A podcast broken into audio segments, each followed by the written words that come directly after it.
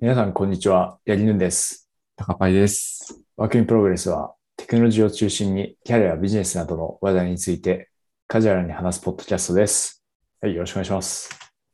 お願いします。はい。いやはや、シルバーウィークも最終日ですね。ああ、確かにそうですね。はい。僕は火曜日と水曜日はお休みして、金曜日だけは出社したという感じでしたが、なるほど。八木さんは休みましたシルバーウィークは。はい、金曜日休み取りました。で、カーセイは出社してましたね。うんうんはい、そうですね。なので、まあ、4連休の後にすぐ、週5回のこの出社が、出社といううん。あかあ、、仕そう事があだねる。きつい。な。うん。確か金に。曜日出社パターンはちょっとウォーミンウォーミングアップができてよかったかもしれ確かに確かに。いやーやっぱ、あれですね、人間、週、収録でお休みがあると、やっぱ残りの稼働日1日はめちゃくちゃはかどりましたね。ない。おおなるるほほど。週1出社がいいな。確かに。そう、でなんかシルバーウィークに映画を見てきたんですよ、僕。はい。あの、マスカレードナイトっていう映画を見たんですけど、はい。ご存知ですか知ってます、知ってます。テレビで結構やってますよね、宣伝。木あ村本当です拓か哉さんと、うんうんうん。ああの、長澤まさみさんが、おですバラエティに出たりとか、はい、やってますよね。あー、なるほど、なるほど。うなんかん。マスカレードホテルっていう、まあ、前、前作があって、はい。まあ、つその続きじゃないですけど、まあ、それのうんうんうん。シリーズ第2弾みたいな感じですね。はい。うん。で、まあ、普通に面白かった。まあ、なんか、あら、ホテルで事件が起こるんですけど、まあ、それで、刑事役のキムタクと、はい。ホテルマンの長澤まさみが、なんかまあ、タッグを組んで実験解決するみたいな、まあそういううん。ものなんですけど、はい。いやー、キムタクがかっこよすぎましたね。ああ、そうなんですか。もう、なんか、キムタク何歳か知ってますいや、知らないです。そういえば知らない。何木歳です村か拓哉、はい年齢でググると48歳って出てきます。おお48歳。はい。いやー、48歳には見えないっすよね。まとあ、思いませんはい。そうですね。若いなあ、とそ思うか。って。まあ、確かに、ご、もう死者誤入して50歳って考えると、うん。めっちゃ若いですね。若いっすよね。はい。だって、まあ、芸能人は確かにまあ若いというか綺麗にしてる人は多いとはいえ、はい。キムタクはかなりかっこよかったし、その辺でやってる48歳ってもう結構もう、あれですよね、おじさんというか、確かにそうですね。うん。いや、かっこいいなと思って、はい。こういうおじさんになれるとはい。いいなと思いながら見てましたね。なるほど。なりたいですね。そういう。なりたい。うんはい。なるほど。でもいいですね。うんその、連休の有意義な使い方ですね。そうですね、ゆっくり映画を見てきましたね。そうですね。映画って、結構拘束時間長いじゃないですか。ナイス。そうです2ね。時間ぐらい。うん。あ、2時間ぐらい。そうですね。2時間、3時間とかうんうん拘束されるんで、土日とかだともう、ちょっともう、半日、まあでも、ほぼ1日はもう、潰れるぐらいの気持ち。そうっすね。なんだかんだ移動して映画見てだと、はい。やっぱ映画以外にもちょっと予定を入れ込んで、なんだろうはい映画のついでじゃないですけど、ついでに、まあ、これとこれみたいなはい。感じで一日を消費してましたね。いい休日ですね、それは。うん。いや、なんか本当は、なんだっけな。もう一個映画見ようと思ったんですよ。あお、の、えー、はい。なんだっけな。鳩の撃退法だっけうんうん。鳩の撃退法。これだ。はい。聞いってたこいとう映ない画でもす今やっていて、こっちははい。藤原達也さんが主演なのかなはい。うん、藤原達也が主演で。で、これ見ようと思ったんですけど、うん。あの、東宝シネマで上映してなかったんですよね。え僕いつも東宝シネマで見るんですけど、ー、はい。あ、違うな。えっと、新宿の東宝シネマでやってなくて、なんか渋谷とかまで行かないとやってなかったんですよ。ああ、なるほど。だからちょっと渋谷まで行くのめんどくさいなと思って、はい。これはお預けにしちゃいましうん。なるほど、なるほた。ど。結構面白そうなんですよね。うん。えー、は、鳩の倒し方でしたっけ鳩の撃退法。鳩の撃退法か。はい。鳩の倒し方だと竹井そうみたい な。なるほど。えー、これ、これどういう映画なんですかなんか、どういう映画かと言いますとですね、はい。どっかにいいサマリーが書いてあるかなあ、でも今、あの、公式ページ見てるんですけど、はい。なるほど、謎解き系なんですね。これ。あ、なんかそういう感じですね。うん。面白そううん。なんで、これは、まあ、どうしようかない。なんか、DVD とか、そういうのが来たら見ようかなと、ちょっと思ってます。うんうん。まあ、確かにアマプラとかにも出そうな感じのうん。雰囲気あります。はい。なるほど。そんな感じの休みを過ごしてました。いやー、いい休みだ。八木さんはどうですか、最近。最近ですね。そうですね。最近は、そういえば先週あの iPad mini いいよねっていう話してて、はいはいはい。で、で、でもまあ、今注文しても、うんうんもう届くのが10月の下旬とかに、なんで、まあ、う Apple ん Store 行ってから決めますわっていう話をしてたと思うんですけど、結局、Twitter とかで iPad mini 届いたよみたいな、あの、発売日が9月24だったんで、うんうん。言ってる人の投稿見たりとか、ちょっはとい羨ましくなって、はい。我慢できなくて、ポチっちゃいました。あら、あなるほど。はい。結局、ポチってしまいまし結た。局。ただ、ポチるのが1週間遅れただけだった。いや、でもちゃんと一週間、その、考えた結果、ポチるっていう。いや、大事じゃないですか、その考える時間。まあ、そうか。確かに、衝動に任せないっていうのは、そうっすよ。はい、大事かもしれない。はいポチっちゃいましたえね。今回は、い結構カラーバリエーションがあるんでしたっけカラーバリエーション4種 ?iPad あり mini まも。す。はい。あ、4種類あるのか。はい。何色買ったんですか僕はですね、普通に冒険せずスペースグレーを買っちゃいました。はいはい。あ、いいっすね。スペースグレーが良さそう。僕も買わないスペースグレーだな。そうですね。ただなんか今回は、新しい色が今いっぱい出てて、で、スターライトっていうのが、あシルバーないんですよ。はいはい普通のシルバーがなくて、でスターライトっていうのが加わってるんですけど、これも結構良さそうだったんですよね。うんうんうん。はい。ちょっとまあ、確かシルバーっぽい、なんだ、シルバーっぽくもあるし、ゴールドっぽくもあるみたいな色で、に。うんうんうん。良さ確そかうに。確かに。はい。えー、いいな。10月末か。こそうですね。れやっぱ店舗とか行っても買えないんですかね、今。在庫なくて。ああ、どうでしなるょなるう。ほど変えるかもしれないですね。もしかしたら。 わかんない。うんう売んってないからわかんないですけど。でも、その iPad 系売ってんのって、Apple Store だけじゃなくて、携帯のキャリアとか、電気屋さんとかあるじゃないですか。だからどっか行き、探し求めれば買える気もちょっとあする可能性も。うん。はいなるほど。いいな、いいな。はい。すごい楽しみにしてますよ。いいっすね。はい。で、一緒にアクセサリー類も買ったんですけど、はいはいはい。あ、すいません。えっと、アクセサリー類、まずその、今回の iPad mini が Apple Pencil の第2世代に対応したっていうことで、うんうん。で、僕は今まで、あの、普通の iPad、無印 iPad を使ってたんですね。まあ、っていうか、まあ、使ってると。で無印 iPad は第1世代の Apple Pencil にしか対応してないんで、まあ、第2世代持ってませんでしたと。ので、まあ、買いました。はい。いいっすよ。第二世代ペン。あ、いいですか。書き心地はあんま変わんないのかな。でもやっぱ充電、あそこでカチってできるんで、楽っすね、結構。あ充電、そうですよね。絶対便利だなと思ってて、Apple Pencil 第一世代、充電大変で、てか充電がめんどくさくてそんな使ってないっていうところが、うんうんうん。正直。はい。そのパッと書きたいって思った時に、充電がないみたいなことが結構ありますね。そうっすよね。うんうんうん。はい。そうですね。で、あとは、あの、なんか今回からその、背面に、はいはい。あの、磁石が搭載されたらしくて、あの iPad Pro とかと同じですね。ああ、うんうんうん。はい。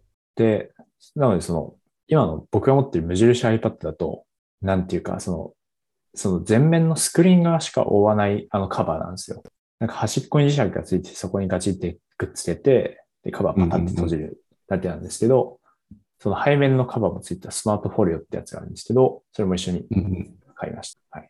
いいっすね。はい。結構、まあでも楽しみです、今。はい。いいなぁ。まあ、このポッドキャストで届いたら、レビューも、確かにそうですね。はい。ぜひ。iPad、まあ、Apple Pencil とカバーとかもろもろ買うと、うん。なんだかんだはい10万まではいかないか。そう結ですね構8万くらいって感じなんですかね。そうですね。10万ギリいかないぐらいな買い物うでした。んうんまあでも、使えそうだし、いっかっていう感じですうね。ん。うん。使えそう。まあ、iPad とか楽しみですね Apple 製品、すごい綺麗に使ってると、メルカリでもそんなに値が落ちないんで、はいはいはい。はい、実質は、確かに確かに。そうですよね。MacBook とかも普通に綺麗に使ってれば、買い取りとか、まあ、それこそメルカリとかで出しても、そこそこ値段つくんで、そうですよね。うん。全く落ちないですよね。うん。なんでなんだろう。すごいよな。というのも神でちょっと買っちゃいましたね。うんうん。いや、いいと思います。はいで今日、あの、Apple Pencil が先に届くんですあ、そうなんですか。よ。はい。 なるほど。なので、Apple さんにじらされてる感じが。宅配さんって Apple のオンラインストア使ったことありますか、いや、オンラインストア使ったことない気がするな。あ、なるほど。あれ、アップルオンラインストアって、はい。あの、アップルのウェブサイトではない。あまあ、普通のあ、でもあれウェかブ。サイトで、はい。あ、でもそういうの使ったことあるになるのかな。あ、そうなんですか。ウェブサイトから注文して、ウェブサイトから注文して、はい。で、店舗で受け取りみたいなことをやったことある気がします。あ、そういうことか。なるほど、なるほど。はい家に、家にその直接配送されたことはないですか、あ、なかった気がしますね。ああ、なるほど。結構店舗、直店舗行くんですね。なんで店舗行ったんだろうな、その時。まあでも、多分、うん。 iPhone、今持ってる iPhone 買った時にそうした気は、はい。まあ確かに、携帯とかはまあ実物見ないと。うん、うん。確かに自分も Apple Watch 買うときは店舗行きましたね。はいはいはい。うんうんうん。なんかあれですよね。めちゃくちゃいろんなもの売ってますよね。確かアップルス。あ、そうですね。アクセサリー類がいろいろ売っててうん面白い。ヒューとか売ってるし。うんうんうん。あれ、なんか縄跳びとか売ってませんでしたっけそれはあ違うか。あ、なんか売ってた気がします。あの、フィットネス系も売ってますよ ね。そうなんですよ。こんな製品あったんだっていうのをなんか見たことあるような気がするんだよな。ん。そうですね。自分もなんか似た記憶があります。あこれ、健康管理フィットネス。はい。面白いです、あ、そう、縄跳び。はい。回数。これすごいですよ。この LED 縄跳びっていう、うん14,080円する縄跳びが売ってるんですけど、はい。なんか縄のこの、なんていうんですかね、縄を回した時に一番外側に来るところに LED ライトがついてて、はい。多分今何回飛んだかっていうのをこう回りながら、多分目の前にこう出てくるんでしょうね。なるほど。すごいな。うん。なんかそういう面白い商品があったんですよ。 いるのか感はすごいけど。 まあでも、これで小学校のあの、小学校縄跳び大会とかあるじゃないですか。東京どうかわかんないんですけど。うん。その縄跳び大会で、その縄跳びで飛んでたらもう人気者ですね。いや、確かに。これは人気者になれるな。 はい。イカ様もできないです。確かに。なるほど。あ、そうそう。あの、アアップルの配送の話で、はいはい。なんかアップル、その、意図的にそうしてるのかわかんないんですけど、その配送予定日を、はい。よりも、すごい早く届くんですよね。おおなるほど。その買った時の、その配送予定よりも、結構早く届くんですよ。そうなんだ。はい。え、今回の iPad mini もなんかそういう感じなんですかあ、でもそれはわかんないんですけど、ただ、あ来てみ Apple ないとわかんない Pencil、Apple Pencil も、そうんの買った時は、なんか、9月28とか書いてあって、うんうん。で、で、えっと、まあ、昨日その、昨日か、一昨日か忘れましたけど、その注文が処理されて、で明日届きますみたいな。あ、今日届、今日届きますって思って。っていうことが結えー、構多いんですよね。確かに。はい。確かに。意図意図的にやっ的てなんののかかなわかんないんですけど、はい。高林さんも同じような現象を経験されたら、されてたら、そうのかなるほどってちょっと思ったんですけど。でも、意図的にやってんのかなうん。まあ、あんまり悪い気はしないですよね。早く届く分には。そうですね。はい。なので、まあ、遅らす、あれ、あえて、すごい、安全な配送予定日をうん。やってるのかもしれないですね。確かに、確かうん。まあ、実えー際、じゃどあうなんでしょうね。その、うんそういに。う、 iPad mini も届くんじゃないですか、明日ぐらいに、もしかしたら。だ といいですね。 だといいですね。本当に。まあ、ちょっと淡い期待はうんうんうんしつつも、はい。はい。はい。なんかそんな最近でした。はい。なるほどなるほど。楽しみですね。じゃあ、10月末が。あ楽しみですね。はい。はい。では今日はですね、メインテーマはいなんですけど、はい。ですね。えっと、ネットフリックスで今、エビテストが連載され、えエビテストに関する記事が連載されてますと。うんうん。はい。で、第1弾が、えーこれ、これ第1弾と言っていいかわかんないんですけど、その、Decision Making at Netflix っていうブログがですね、突如として、えー9月の8日にポストされて、で、なんかこのブログ自体は、Netflix の連載始まるよ、みたいなうんそううんうん。感じの記事だったんですけど、はい。で、そこからと、これがポストされたのが多分9月24とかだったので、うん。あー約2週間空いてポストされましたと。うん。で、それがですね、What is an AB test っていう記事がポストされてて、で、これを読んでたんですけど、読んでて、あの、ちょっとツイッターとかにも書いたんですけど、なんかタイトル見た感じ、あ最初はその AB テストの概要の説明から入るのかっていううん概要の説明、AB テストって、なんかまあスプリットして、こう効果を検証する方法ですよ、みたいなうんうん。のが書かれてるのかなっていうことを想像したんですけど、まあ、実際は、あそこも書いてあるんですけど、はいはあと、その実際に Netflix にリリースされた施策い。うんはこうやって評価したよみたいなことうん。もへ結構え。手厚めにですね、書いてあって、あ、そうなんだ。はい。すごい面白かったので、ちょっとポッドキャストでも話していこうかなと思います。はい。はい。じゃあ話し始めちゃいますねこ。れな。はい。ブックマークだけしてますよ。僕も。おおなるほどま。ちゃんと読んでない。この連載が始まることを知っていて、はい。ああと思って、ブックマークして、まだ読んでない。なるほど、なるほど。はい。はい。なんか僕もそのいきなり、あ、記事来たなっていうのは分かってたんですけど、うん。なんかまあいきなり読まなくてもいいかなって思ってたんですけど、その、そのタイトル的にまあ、エビテストの解説か、みたいな、うん。ちょっと期待値でいたので、そこまで急いで読まなかったんですけど、結果的にすごい面白かったです。ほうほうほはい。はい。であとちょっといきなり余談なんですけど、はい。ネットフリックスのそのサムネイルのところに、この記事のサムネイルに、エビテストの概略、なんかエビテストのイラスイラストというか画像があると思うんですよ。う。はい、ありますね。はい。で、これがですね、結構クオリティ高いなって思ってて、はいはいはいはい。はい。で僕もなん、その、ちょっと前に書いたブログで、うんうん。ブログっていうか、うん、まあ、登登壇だな。その登壇の資料で似たような図を書いてたんですけど、はいはいはい。はい。ちょっとクオリティ、ここも高いなっていう感じ。あ、これですよね。あこれですよねって言っても、あの、リスナーの方は見えてないかもしれないですけど、 はい。なんか人が、ネットフリックスメンバーズっていうなんか人がいっぱいいて、そうです、そうです。それははいコントロールと、まあ、テストに分けられててみたいなはい。そうです図ね、ですよね。そうです。で、なんか、僕の作ったサムネイルは、はいもうただあの、人が3人写ってるアイコンを、こう、コピー、はいはいコピー、コピーして、コピペしただけなんですけど、この、はいはいはい。こあのブログのサムネネイルは、はい、なんか、うんうん。その一人一人違うポーズしとるみたいいやー、確かに。しかもなんか、みんなな。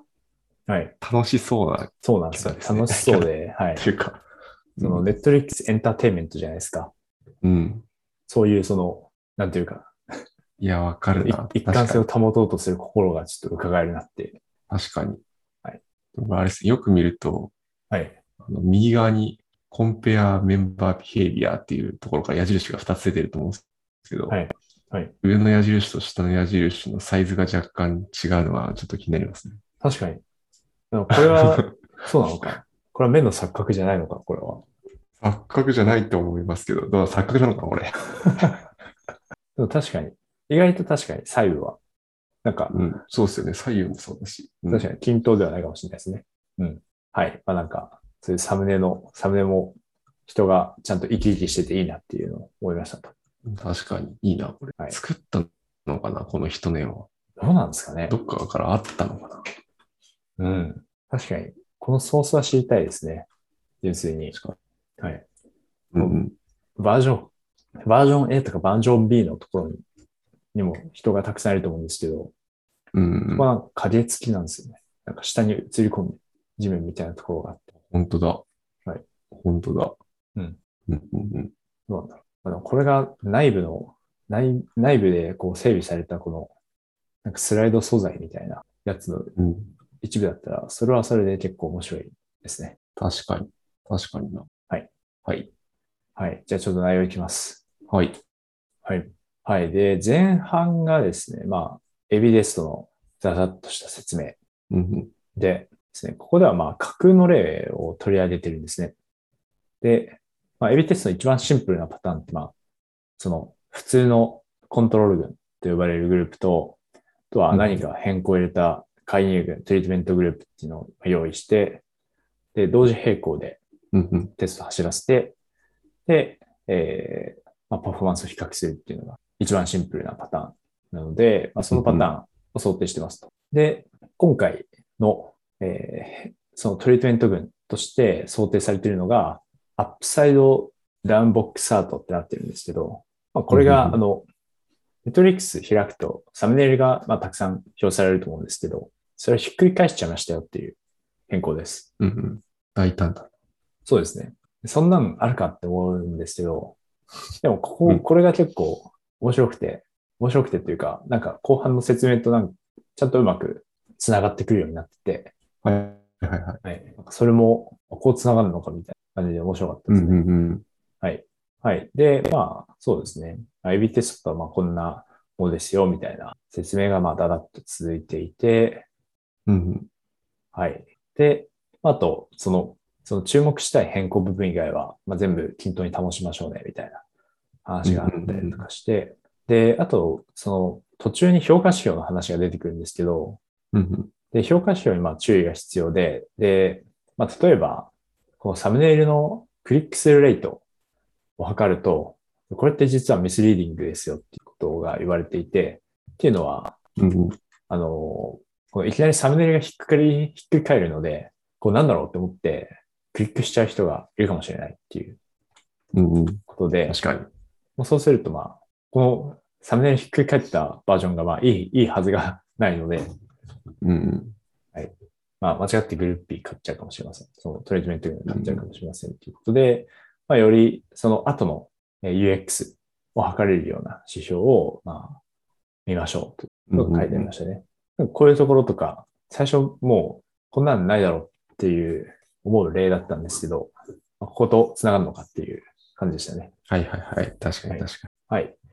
で、あとまあ書いてあったのは、あの時系列比較だと、うんうんうん時系列比較っていうのは、まあ、例えば、その全ユーザーに、えーそのトリートメント群の変更をまあ適用して、で、うんうんまあて適用する前と適用する後の期間でこう比較をするとどうなるのか、みたいな。で、まあ、結果的に、まあ、そういうその時系列比較だと、まあ、例えば、ちょうどその日に、ネットフリックスのめちゃめちゃ人気なタイトルがリリースされたよとか、なんかそういう、その施策のリリース以外の影響を、まあ、受けてしまうっていうことで、うんうんうん。立てた方がいいですよ、みたいな話もされてまし確かに確かに。た。はい。コマーシャルとかも関係しそうですよね。コマーシャルも、そうですね、要因がもうんいろいろあって。う、いろいろありす難しそぎ、うはういん。うんそうですね。そうなんですよね。あんまり制御できないですからね。例えば、まあ、その人気の YouTuber に取り上げられましたよとか、うんうん観測できないこともありますからね。うん。うんうんうん。はい。ので、まあ、やっぱり、こう、トラフィックを割り当てて、で、同時並行で走らせるっていうのがまあ大事ですよっていう、ことがまあ書いてあります。はい。で、まあ、ここまでで、大体、エビテストの説明っていうのは終わりで、うんうん。で、あとその説明の最後に、なまあ、AB テストを、まあ、可能な限り走らせると、因果効果もまあ、因果効果とか、ちゃんとその施策に対して自信を持てるっていうこととか、うんうんあとは、あのちゃんとその使ってる人たちが、プロダクトの変更の意思決定に関わることができるっていうことも書いてあります。うん。うんうんうん使ってる人たちっていうのは、まあ、ユーザーの人のことで、うん。でユーザーの人の行動によって、まあ、その A にするのか B にするのかっていうのが決まるので、まあ、言ってみるとなん確か、その多数決みたいなうんうん雰囲気もありますよね。で、この後が、えー実例に入ってくるんですけど、で今回の実例はですね、トップ10っていう機能が Netflix にあるらしいんですよ。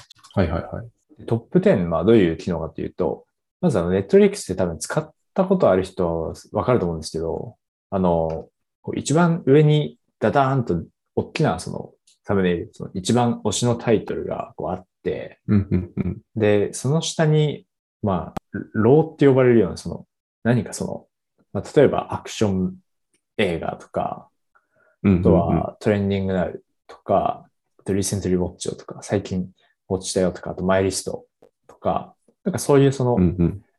機能とか、そのぐ機能とか、まあそのくくりに応じた映画が、こう一行一行並んでいくっていうような UI になってるんですね。うんうんうん。はい。で、トップ10っていうのは、その、その人がいる地域での人気うんうんトップ10な映画なるほど。がなるほ並どぶその行ですと。じゃあ我々だったら、日本で人気の映画トップはい10みたいな。はい、その通りです。で、うん今、僕のネットフリックス見るとですね、1位はスク、スクイッドゲーム。なんだそれ。ちょっと知らない。ちょっと知らないけど、でも、なんかちょっと、グロそうな。えー、はい。スクイッドゲームでしたね。あ、でもこういうなんか、面白そうだなって、今思ったんで、こうレコメンドとして成功してそうな感じがするな。確かに。はいこれか、スクイット系。スクイッドゲーム。はい。で、2位が東京リベンジャーズ。おお、出た。はい。マイキー。マイティ。サムネはドラケンでしたね。あなるほど。はい。で、3位が、転生したらスライムだった剣。ああ、はいはいはい。はい。なるほど。面白いですね。この付与されてるタグとかも結構面白い。東京リベンジャーズあはあ、、そんなのもあるんですか。うん。ははいいエグザイティング、SF アはニいメ。はい。あアあ、クションアなニメるほどなるほど。そうか、SF なのか。確かに SF っすよね。時を飛び越えてるんで。そうか。うん。確かに SF。うん。面白いな。で、転生したらスライムだった件は、エグザイティング、うパラレルワールド、ファンタジーアニおメ。おはい。結構違うー、確かに。な。はい。で、4位が、ホームタウンチャチャチャ。これ韓国ドラマか知ならないなんだそれあ、へえ。 えー、そういうのがありますね。で、4位が、月が導く異世界道中。あ、これわかんない。わかんない。それアニメですかアニメじゃないか。アニメですね。アニメです。アニメか。ええ。はい。えー、なんか、異世界系がなんか入ってるんですかわかんないです。はい。へえ。で、6位、鬼滅の刃ですね。うん。うんうん。こうアニメが多め。確かに。やっぱ日本だとアニメが多いんだな。うん。はい。うん面白いですね。やっぱ単純なポピュラーっていうのも。確かに確かに。うん。はい。そんな、ちょっと説明長くなっちゃいましたが、トップ10っていう、うんこの機能のリリースの時に、うんまあ、どういうふうに評価しましたっていうお話が、えー後半書かれていますと。うんうん。でですね、最初に書かれているのが、まあどういう仮説を元にされたものだったかっていうことが書かれてうんうんうん。で、で、えーこの企画時にその2種類の仮説を立ててましたよっていうことが書かれてます。うんうんうん。で、1個目がメンバーで、メンバー間で体験を共有できるってこと。うんうんうん。で、共有して繋がれるっていうことですね。はいはいはいはい。で、これは、これは、ちょっと皆さんどうかわかんないですけど、自分が小学校とかの時は結構あった話で、小学校の時はまあネットフリックスがなかったので、テレビだったんですけど、当時、跳ねるの扉っていうテレビ番組がやってて、ありましたね、羽飛び。はい、でそういう、その、で小学校に行くと、みんな跳ねるの扉の話で盛り上がってるんですよ。うんうんうん。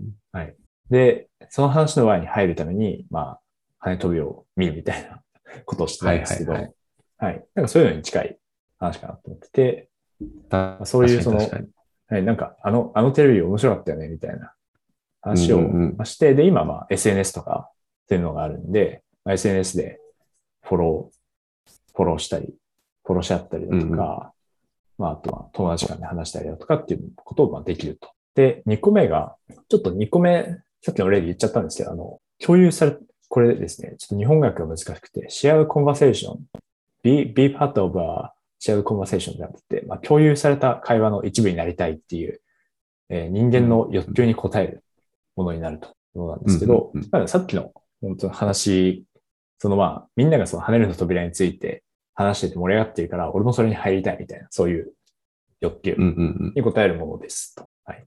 まあそういうはい2はいつはのい。仮説が、えーた立てられてましたよ。で、その仮説をまあ検証するために、検証するというか、まあ、この仮説が、えーまあ、ユーザーにとってまあ価値があるっていうふうに思っていて、でそれを試すために、このトップ10っていうものをまあ作りましたって感じですね。うんうんなんか、結構、あの、こういう施策をリリースしたときに、どういう価値を持ってたかとかっていう話まで書かれているブログって、すごい珍しいなって思ってて、うん。うんうんうんうん。なんかこう、あなんか、ネットフリックスはこういうふうに、こう、施策のプランニングがされるんだなっていうのが、ちょっと垣間見える話でし確たかにね。確かに。うんうん。はい。で、その後にまあ、どういうふうに検証するのかっていう話が続くんですけど、はい。で、Netflix では、大体なんかこんな感じで、その検証プランを考えますよっていうのが書いてあって、で、それが、うん If you make change X, it will improve the member experience in a way that makes metric Y improve. で、日本語だとまあ、この変更すると、えーそれは会員の、そのユーザーの体験をまあ改善して、で、うんで、まあ、この指標が上がりますよっていううんうんのの、その、まあ、その変更の X の部分と指標の Y の部分を埋める感じですね。うんうんうんうんで、このトップ10の時にどんな、その、ものを入れたかというと、はい。えーですね。これ、ちょっと面白くて。で、トップ10を、まあ、メンバーに見せることで、メンバーのジョイとサティスファクションが増えますっていう、書いてあって、確かに。はい。その、ジョイとサティスファクションどうやって測るんだっていう話ですよね。確かに。はい。まあ、サティスファクションはなんか視聴時間とかでわかるのかなわかんない。まあでも、うん、視聴時間とかも、まあ、一つの指標にはなりますですよね。うん。むずそうだな。確かに。これ検索する。はい。で、うん残念ながら、細部は割愛されてたんですが、はいはいはいはい。はい。でも一部、その、この、ジョイとサティスファクションの測り方についてうん、うん。言及があって、で、それがですね、それが、えーその会員が夜にエンターテインメントを消費する場所として、どのくらいネットフリックスを選んでいるのかっていううんうんうん。ものでしたと。なるほどな。夜に。まあ、そうかそうか。仕事が終わって、ご飯も食べて、はいちょっと自分の時間ができて、そこネットフリックスを見るという選択をしてるかどうかみたいな感じか。はい。はい。はいはいはい。で、まあでも、それそれがまあそのまま直接こう指標にされているのかちょっとわかんないんですけど、うんうんうん。まあでもそれがあのプライマリーディシジョンメトリックってことで、このテストで上げたい目的の指標になってます。うんうん。なるほど。という感じで。で、あとですね、あとですね、えー、あとは、そう、ネットリックスってまあ、そう、満足度を上げるだけじゃなくて、あの、サブスクリプションのビジネスなので、こうんうんう、サブスクリプションの継続率をまあ上げていきたいわけなんですけど、うんうまんあ、ちゃんとその満足度を測る指標と、こうサブスクリプションの継続率っていうのが長期的にこう相関してるよみたいなものも、ちゃんとそうう、んうんあっている。うんうんとも測っている、まあ、調べているっていうことが書いていない。はい。はい。そんな話でしたね。うん。うんうんうん。で、あと次に、セカンダリーメトリックスを立てるっていうことが言われていて、うんうん。で、まあセカンダリーメトリックスは、詳しい説明は書いてなかったんですけど、うんうんイメージ的には、まあ、意思決定に使わないけど、その、例えばまあ、今言ったプライマリーゴールメトリック、プライマリーディシジョンメトリックスか。うんうんって、あの、ほなんていうか、包括的な指標じゃないですか。うんうんその、えー夜にネットリックスを見る割合みたいな、見ている人の割合みたいな指標なんで、まあ、ほ、その、そのトップ10から結構離れてるっていうか、指標だと思うんですよね。トップ10ってうんうんいうう、んその変更から、まあ、離れてる指標だと思うんですけど、その指標を、その、その、離れてるその距離を埋めるために、その解釈性を上げるための指標だと思っていただければ多分いいかなって思ってて、うんうん。で、まあ、ここもちょっとまあ言及があってですね。で、実際にそのプロダクトに行う変更から起こるこのユーザー行動の変化、プロダクトに変更を起こすと、ユーザー行動に変化が起こって、うんうん、で、その結果、えーその結果として、こうプライマリーディシジョンメトリックがまあ何か変化をするわけなんですけど、そこをつなぐのが目的ですっていうふうになっていて、で、ここはですね、詳しめに書いてあって、で、そうですね。で、なんでこの、えーセカンダリーメトリックスを立てるのが重要かっていうことなんですけど、うんうつんまりまあ、その仮説がうまくいってるのか判断したいっていうことみたいなんですね。うんうんで、つまりまあ、その、まあ、意図通りそのトップ10が機能して、で、トータルが上がってるのか、もしくはそのトップ10は全然ダメだったけど、まあ、偶然による動きで、その全体のものも上がってるのかっていうのを判断したい。うんうんうん。ということでしたと。はい。で、どんなえー指標が測られているのかっていうことなんですけど、例えばですね、えー例えば、そのトップ10のその秒の中に表示されていたそのタイトル、そのまあ動画の再生回数ですね。うん。うん。で、まあ、それはそのトップ10がまあユーザーにとっていいものであれば、まあ、みんなそこから見るので、うん。うん。そのトップ10に表示されてたタイトルの再生回数はまあ AB の比較で上がるはずですっていう仮うん説があります。はい。で、あともう一個研究されてたのが、えーそのタイトルのトップ10経由での再生回数。あ、再生回数じゃない、再生率ですね。うん。うん。うん。まあつまり、まあ、東京リベンジャーズがあったら、まあ、まあ、いろんな経路があると思うんですけど、その再生利益とか、うん。えーマイリストとか、検索とかあると思うんですけど、まあ、その中で、えートップ10からど、どのぐらいの割合が見られたのかっていううん。うん。値ですね。はい。で、まあ、これは、まあ、AB 比較は多分できないんですけど、そのトップ10がない状態はゼロなんで、うん。うん。できないんですけど、まあでも、別にまあ比較ができないからといって、見ることに意味がないわけではないので、うん。うん。まあ、きちっとその一定割合、一定数、トップ10から見られているよねっていうのを確かめるのはいいいいかなと思います。いいなと思いま確かにす。確かに。はい。そうっすよ。検索から、まあ例えばですけど、検索から見られる割合が一番高くで、うんなんだろう、30%みたいな時が、30%みたいな数値が出てる時に、はいトップ10だと、まあこれぐらい出てると、まあその、例えば検索の経由と同じぐらいの人は見てるんで良さそうとか、なんかそういうことは言えそうっすよね。そうですね。うんうん。はい。はい。というのが、えーセカンダリメトリクスについて触れられていた、まあ、ざっくりとした話。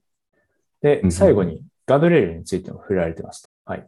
で、まあ、ガードレールは、その、まあ、AB テストによって何かその、ユーザー体験が既存されたり、ビジネスが大きく既存されたりっていうのをまあ防ぐためにうんうんまあ設定してるんですけど、で、ここでもですね、そのガードレールの一例が取り上げられていて、うん。うんで、それはあの、お問い合わせの数です。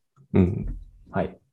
で、まあ、お問い合わせの数とか、お問い合わせ率とか、まあ、変更から離れてはいるものの、その、まあ、もし、その変更が意図しない体験の悪化とかを起こしてたときに、例えば、まあ、お問い合わせ数増えるとか、まあ、あると思うんで、そういうそのダウンサイドも取れるようにしてます、うんうんうん。という話がされてました。はい。なるほど。はい。はい。で、そんな指標群を用いて評価したようです。はい。うんうんうんうん。っていう話でしたね。はい。そうですね。はい。あとは、そうですね。大きくはまあ、その、まあ、最初にまあ仮説を立てて、で、プロダクトに変更が起こって、うで、ん次にまあ、プライマリーディションメトリックを決めて、で、その次セカンダリーメトリックス決めて、で、ガードレール。まあ、これは多分、同じのを用いてると思うんですけど、同じのを使ってる感じがするんですけど、そうですね。えっと、はい、ガードレールも設定して、でテストを走らせて、えー比較を行って、リリース可否を判断するっていうことでしたと。はい。うんうんうん。はい。なるほど、ありがとうございます。あなんか次回はこれを話しますよみたいなのも書いてありますね。あ、次回も書いてありまコンテすンツコントロール。なんかサマリーのところに、はい。ネクストタイムで、次は基本的な統計の概念についてうんうん。説明しますよみたいなことを書いてあります。なるほど。うん、まあでも、楽しみですね。次回楽しみだなはい。はい。リスナーの方も気になる方はぜひ、ネットフリックステックブログをフォローしてもらえると、多分通知が来るので、概要欄からぜひ飛んでみてください。はい。我々はネットフリックスの人ではないですが。はい、そうですね。まあでも、このポッドキャストで、えー投稿があるたびに、ちょっと解説うんうん。会を設けていこうかなという気はすごいしてるので、うん。はい。ぜひぜひ、ポッドキャスト自体もやって聞いきまいて、はい、聞いていただけるとありがたいですね。確かに、そっちの経路で言うべきでしたね。ぜひ、あの、リスナーの皆さん、ポッドキャストのフォローをよろしくお願いします。 はい。という感じで、なブログで、うん。なんか個人的にはすごい、あの、ん現場感というか、手触り感があるブログでしたね。うんうんはい。っていうのは、まあ、仮説、具体的にどういう仮説を立てて、こう、プロダクトの変更があったよとか、とか、あと、その実際にどういう指標で評価したよとか、そういう話の具体的なところが、こういうブログとかで取り上げられることって、まあ、き希少なと思ってて、うんうん。はい。で、今回はまあ、その具体のところに触れてくださってたので、はい、すごいいいブログでしたね。読んでよかった。確かに確かに。はい。はい。っていうようなお話でした。はい、はいありがとうございます。はい。では、メインのトピックはこんな感じなんですけど、最後にはい。高パイさんから告知が。そうなんですよ。実ははい告知がありましてですね。えーっとですね、今週、えーっと、9月の28から30までかなに AWS の DevDay というものがありまして、これオンラインで開催されるんですけど、まあ、なんか Dev、AWS が主催してる、まあ、開発者のための、まあ、テックカンファレンスみたいなやつですね、がありますと。で、そこの2日目から29日に僕が、なんか AWS と機械学習を絡めたお話をするので、もし興味のある方はですね、あの、概要欄のリンクから、まあ、無料で聞けるので、参加申し込みをしていただいて、まあ、聞きに来ていただけると嬉しいですって感じです。はい。結構いろいろ面白そうなセッションが、まあ、他にもいくつかあって、はい。まあ、ゲストでですね、藤原が、お笑い芸人の藤原が進行役で参加するとかもあるんで、うんうんこれはなんか AI の大喜利対決で、はい伝承戦というのがあって、まあ、多分それの進行役でうんうんうん AI はプロをうならせるボケを繰り出せるのかみた いなのがあるの。これも普通に面白そうですね。これあは面白そうです通の2日目、うん、29日の6時ぐらいからかな。18時ぐらいからやるので、はい。うん、ぜひぜひ、はい、興味のある方は参加登録してみてください。なるほど。面白いな。なんかその、笑い関係でいくと、ちょっと前にダジャレ判定 AI もありましたよね。ちょっと前というか結構前か。ああー、ありましたね。はい。実際にあ布った団が気が飛すぶる。うんうんうやんつ。はいあありました、ありました。あの話とかもすごい面白かったですよね。確かに面白かったな。今回はえ AI 自身がボケる。あ、大喜利するのか。うん、ぽいっすね。えー、なるほど。ちょっとどういう感じになるんだろうな。楽しみなんですようね、んこれ。そしてちょっと何に使うのかもちょっと気になりますね。確かに。あれなのかな、でも、それこそ、アレクサとか、なんかそういうのに搭載されるんだかあ、なるほど。確かに、僕んちは Google ホームですけど、ら。はいはい。なんか面白い話してって言うと、うんうん。すごいうまい大喜利を言ってくれることあります。あアレクサもあ、そういうところでやっすてるのか。あ、そうそう、アレクサもなんか話してくれます。うんうん。なるほどな。はい。確かに。そんな感じなので。はい。ロボットとかにもまあ、載せられるかもしれないですね。うんうん。はい。告知はそんな感じでございます。はい。はい。では、それではですね、えー今日は、えー、Netflix の AB テストに関する連載の第2回ということで、えーその What is an AB test っていうブログに関して、えーお話ししました。で、質問やコメントは Google フォームや Twitter のハッシュタグ、えー WIPFM でお待ちしております。今回もご視聴ありがとうございました。また来週よろしくお願いします。お願いします。